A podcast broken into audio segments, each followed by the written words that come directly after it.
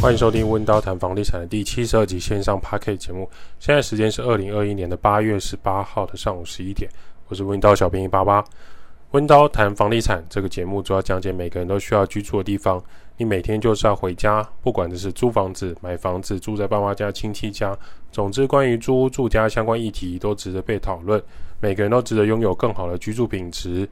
温刀是一个租赁管理公司，我们营业项目有帮屋主代租代管理、包租代管、装潢设计、装修工程、布置软装设计，有官方网站 IGFB 供大家去做连结。就在台湾国内呢，在吵架、在炮轰疫苗跟要不要发这个消费券振兴券，要不要用一千块买五千块印刷品的同时，这世界啊，并没有我们想象中的那么安宁啊，没有我们想象中那么和平啊。阿富汗最新消息，许多民众有很多人有能力的已经挤爆了机场，无力呢也无财力的人怎么办？只能待在原地等待神明的救援。这一段其实看了其实蛮有感触的，也让人觉得很感伤了。那冲进机场跑步拦截美军的运输机，期盼自己有机会能抓的家人往上冲，只要能飞出阿富汗的国境，去哪都好。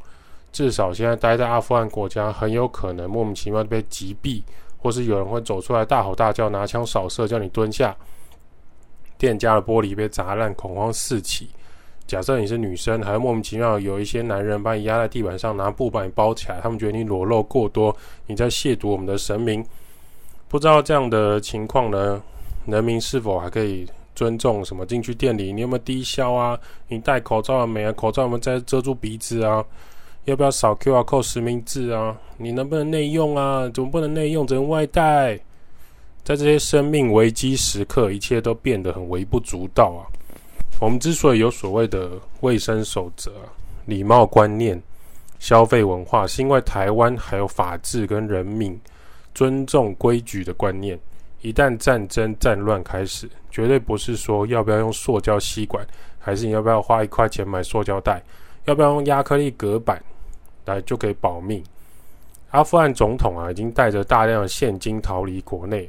根据美国媒体的报道，还有当地大使馆的照片，阿富汗总统甘尼十五号呢，在神学士武力组织塔利班包围喀布尔后，声称为了避免血战而选择逃亡啊。俄罗斯当地大使馆官员表示，总统离开的时候装满了四辆车和一架直升机的现金。甚至还有一些钱，因为装不下了而留在机场跑道，等于国家的子民已经是一个被放弃弃子的状态。你待在当地，就算你符合塔利班神学式武力组织的期待，你待在自己的房子里面，待在自己拥有的店面里，待在自己的公司中，基本上也不能说是安全的状态。疫情啊，跟这个子弹手榴弹比起来，算是很轻微、很轻微的现象。美军到底？为什么撤军？那这些年到底发生什么事情？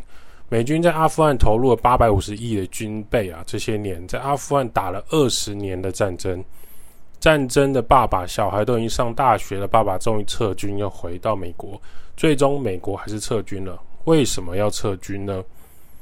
因为阿富汗政府本身贪腐太严重啊，他们查不到海角七亿，没有查到在瑞士，他们没有手抖的现象，所以军队相关人士基层呢。从头烂到尾，把美军的装备呢卖给塔利班，所以你会看到塔利班的人的军力呢拿着美国枪在攻击美国人，那塔利班拿着美国武器攻击政府。阿富汗政府是一个标准烂泥巴涂在墙上又涂不上去泥做的墙面，长久以来和世界脱节的阿富汗人民，基本上他们没有普及的网络，没有很良好的。食物资源也没有很多的资讯流通，甚至有些人他们的呃教育水平没有到一定的程度，而且他们没有很坚定的这种支持西方自由国家的理念。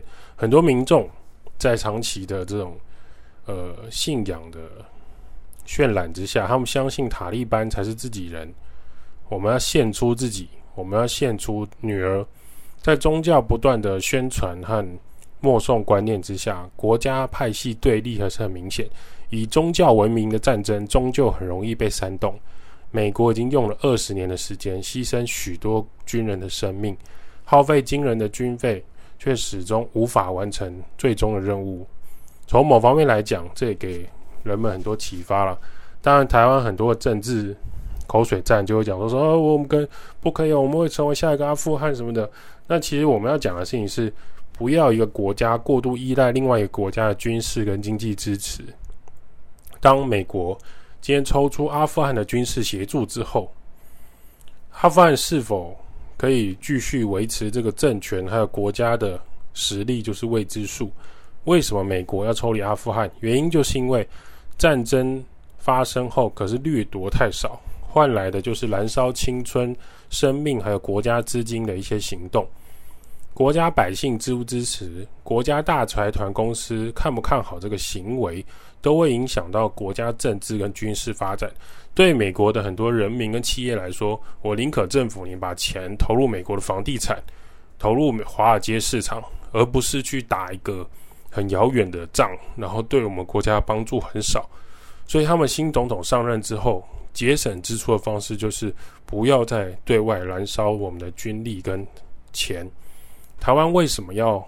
那我们回到台湾，为什么我们要花钱巩固军事战力？为什么要继续研究飞机、船舰、坦克、两栖运输船？是因为台湾对面还是有个虎视眈眈的红色国家，他们不断的用赖群主，还有很多的观念洗入我们台湾，并不是单一我们依靠美国、依靠日本就可以完全安全的国界，有许多看似不必要的军力燃烧税金的做法。可能不是跟我们想象中幻想和平靠说话就可以维持的。我们试想，现在阿富汗有没有提倡和平的百姓？只希望有一个商店可以做生意，就可以度过人生。他们也希望我买一个房子收租就可以退休。在吉普车机枪扫射之下，你还有办法这样思考吗？还可以谈所谓的房地产吗？还是有个地方住就已经很好了呢？会不会有一个人站在马路上大喊“大家安静，放下武器，我们就可以解决战争，解决和平”？肯定是办不到。他如果不是被碾过，就是被机枪打死。当人们愚蠢的激情跟政治夺权的状态凌驾于感性和平思考，最终没有武器、没有资源、没有资金的人只能流亡逃窜。而且你发现，你的总统已经带着钱逃跑了。一切所有权、一切使用权都变质了。人和动物不一样，人对于人类死亡不能置之不理，但人同时又对于欲望、金钱、权力的这种追求游戏呢，感到特别有兴趣。不仅如此，我们对于无聊的尊严、自尊、情绪化失控的行为，却又造成无意义的流血战争，再用各种石碑、纪念日、信念和道理。来包装人们的行为合法化。当人们吃垮了一个区域，用光了某种资源，不管是石油，还是鱼类，还是各种的肉类，我们就会在找寻下一个出口。而历史不断的循环，我们要扩张自己的国家领土，我们要证明自己的信仰是对的。这就是我们普遍资本主义下包装的一些黑暗面吧。那我觉得，或许从这些事件中，我们可以慢慢去思考，究竟对于人在追求的东西是什么。那么回到日常生活的台湾，很多人会觉得我上一段在讲的，我是另外一个频道的事情，但其实我觉得它是跟我们的生活息息相关的，我们必须要在意跟留意这方面的事情。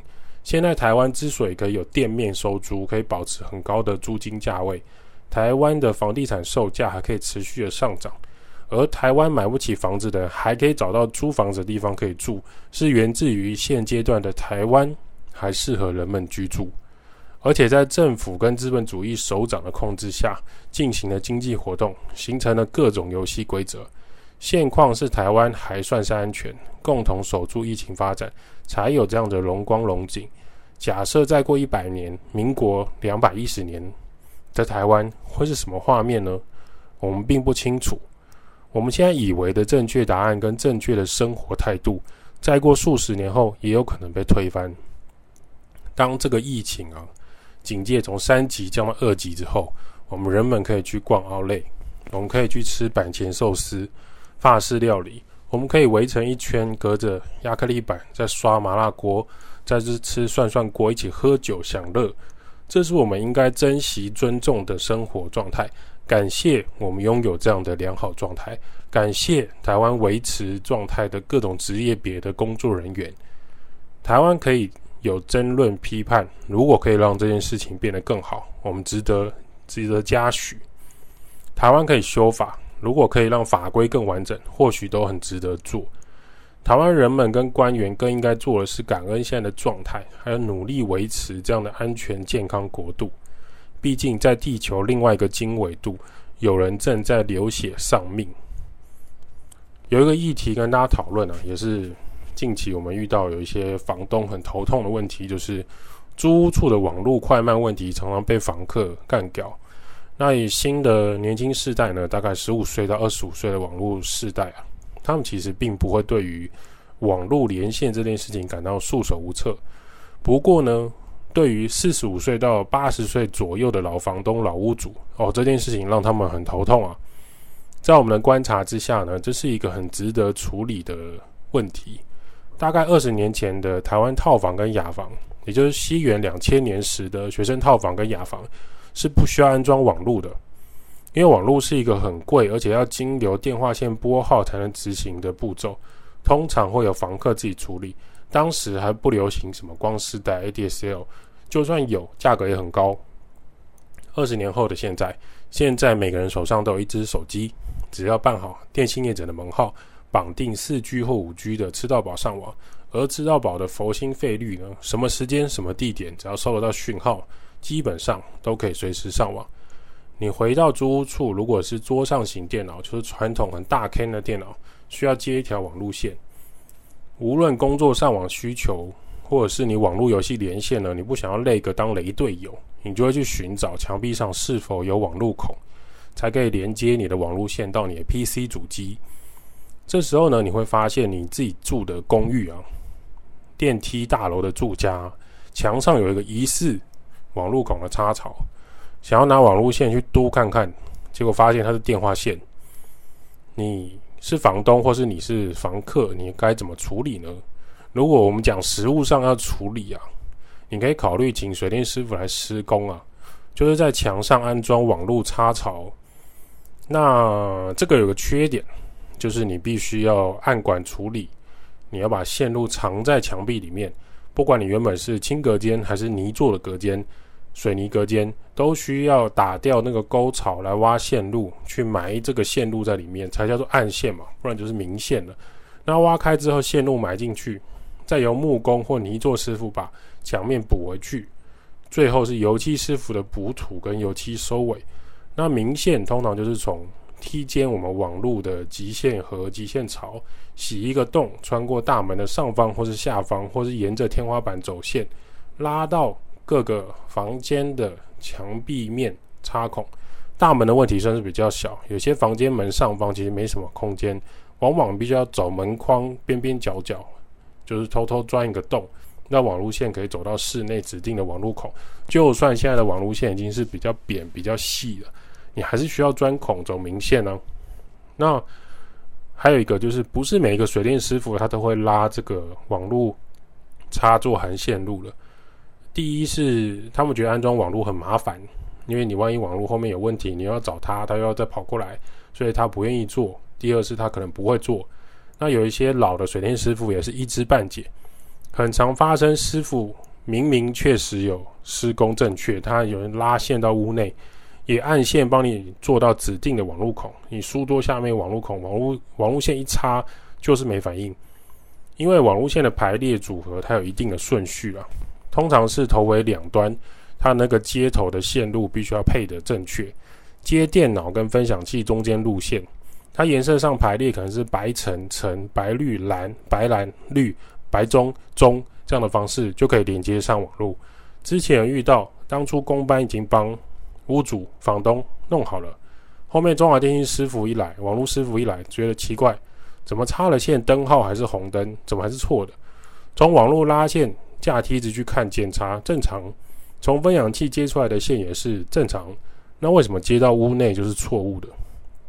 那师傅就把墙壁的网路插孔拆开来看，啊，发现这个师傅接错顺序了，这样对接起来网路就会不通。这时候你可能以为中华电线师傅会帮你改整个墙壁内暗线的管路，no，我们的经验是通常不可能，因为这不是一个顺手就可以处理好的暗线流程，而且啊，如果在这个墙面里面的线路要更换，这个抽换线路的技巧，要把网路线重新做安装，有一些屋主和房东嫌麻烦，干脆就会走明线，沿着天花板移动，在门框跟门缝打个洞，穿过线路。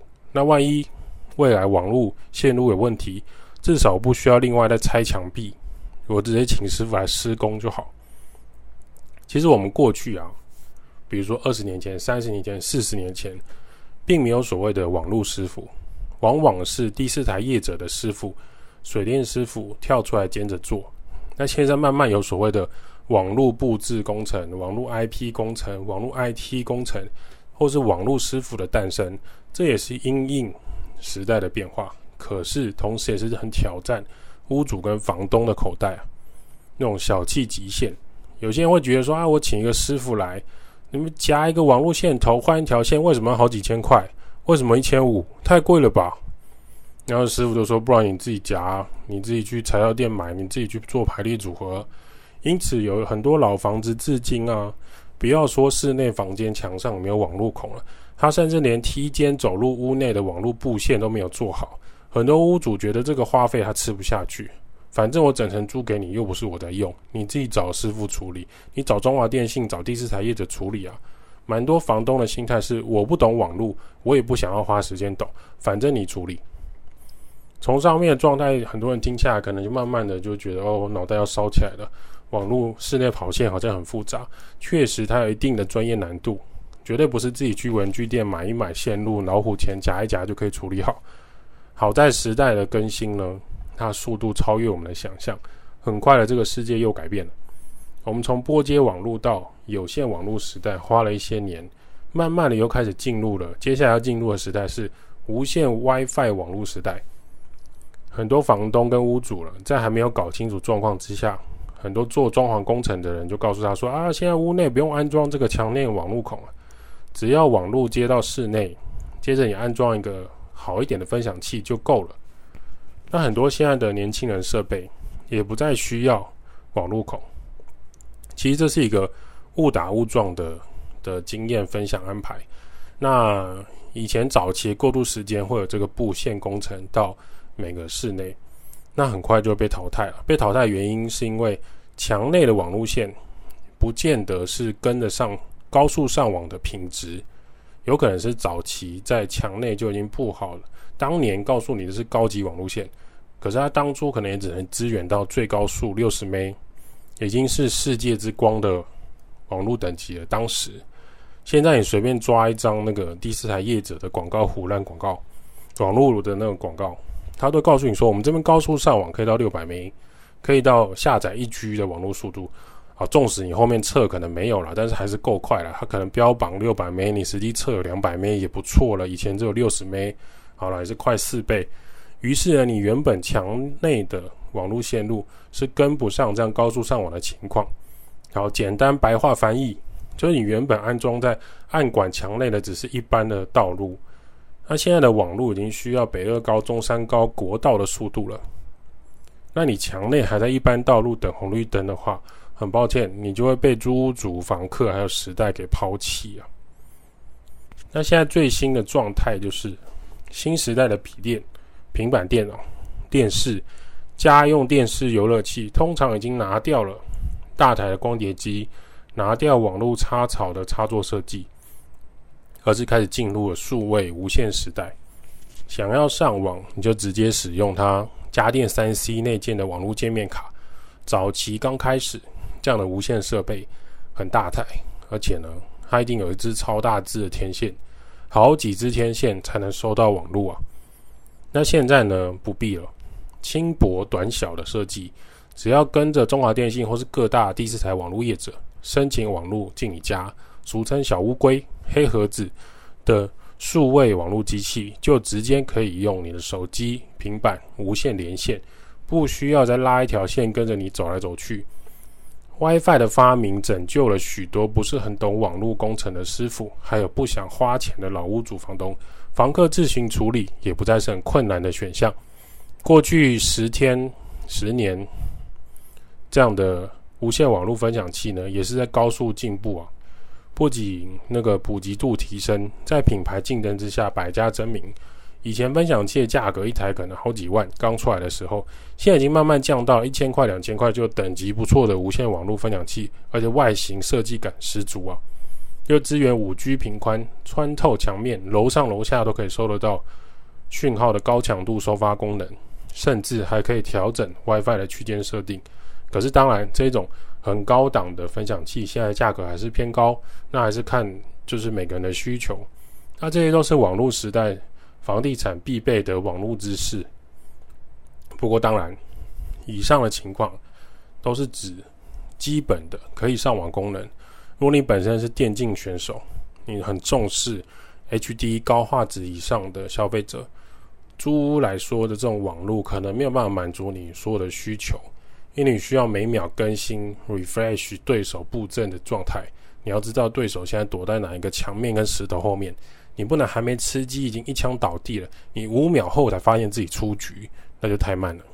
组队连线游戏也最讨厌所有人的 ready 要等很久，所有人都 ready 好了，就等你在倒数计时按确认。